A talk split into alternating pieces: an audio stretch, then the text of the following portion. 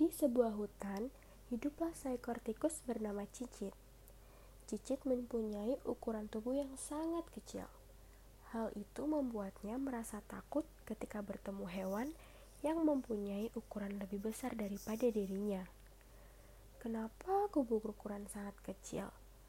Tapi mereka semua lebih besar daripada aku. Apa yang harus aku lakukan ya? Batinnya. Keesokan harinya, ia menemukan sebuah kain putih di samping rumahnya. Awalnya, ia tak tahu harus ia apakan benda tersebut, hingga ia menemukan sebuah ide jahil yang terlintas di benaknya. Cicit masuk ke dalam rumah dan mengambil sebuah pena. Ia lalu menggambarkan sepasang mata dan bibir pada kain berwarna putih tersebut dengan semirip mungkin menyerupai hantu.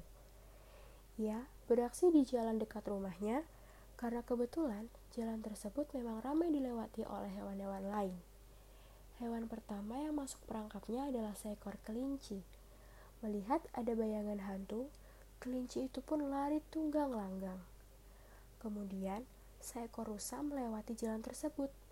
Ketika rusa melihat hantu, ia juga berlari menjauh sambil berteriak. Tak hanya kelinci atau rusa, singa yang melintasi jalan tersebut juga ketakutan. Melihat hal itu, tikus pun merasa puas. Ia merasa kini tak ada lagi yang perlu ia takuti.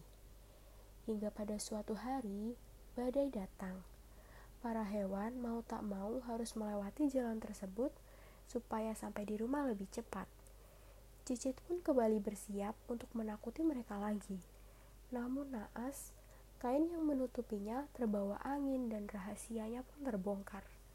Awalnya, para hewan tersebut marah mengetahui perbuatan Cicit. Tapi, Cicit berjanji untuk tak mengulanginya lagi dan mereka pun memaafkan.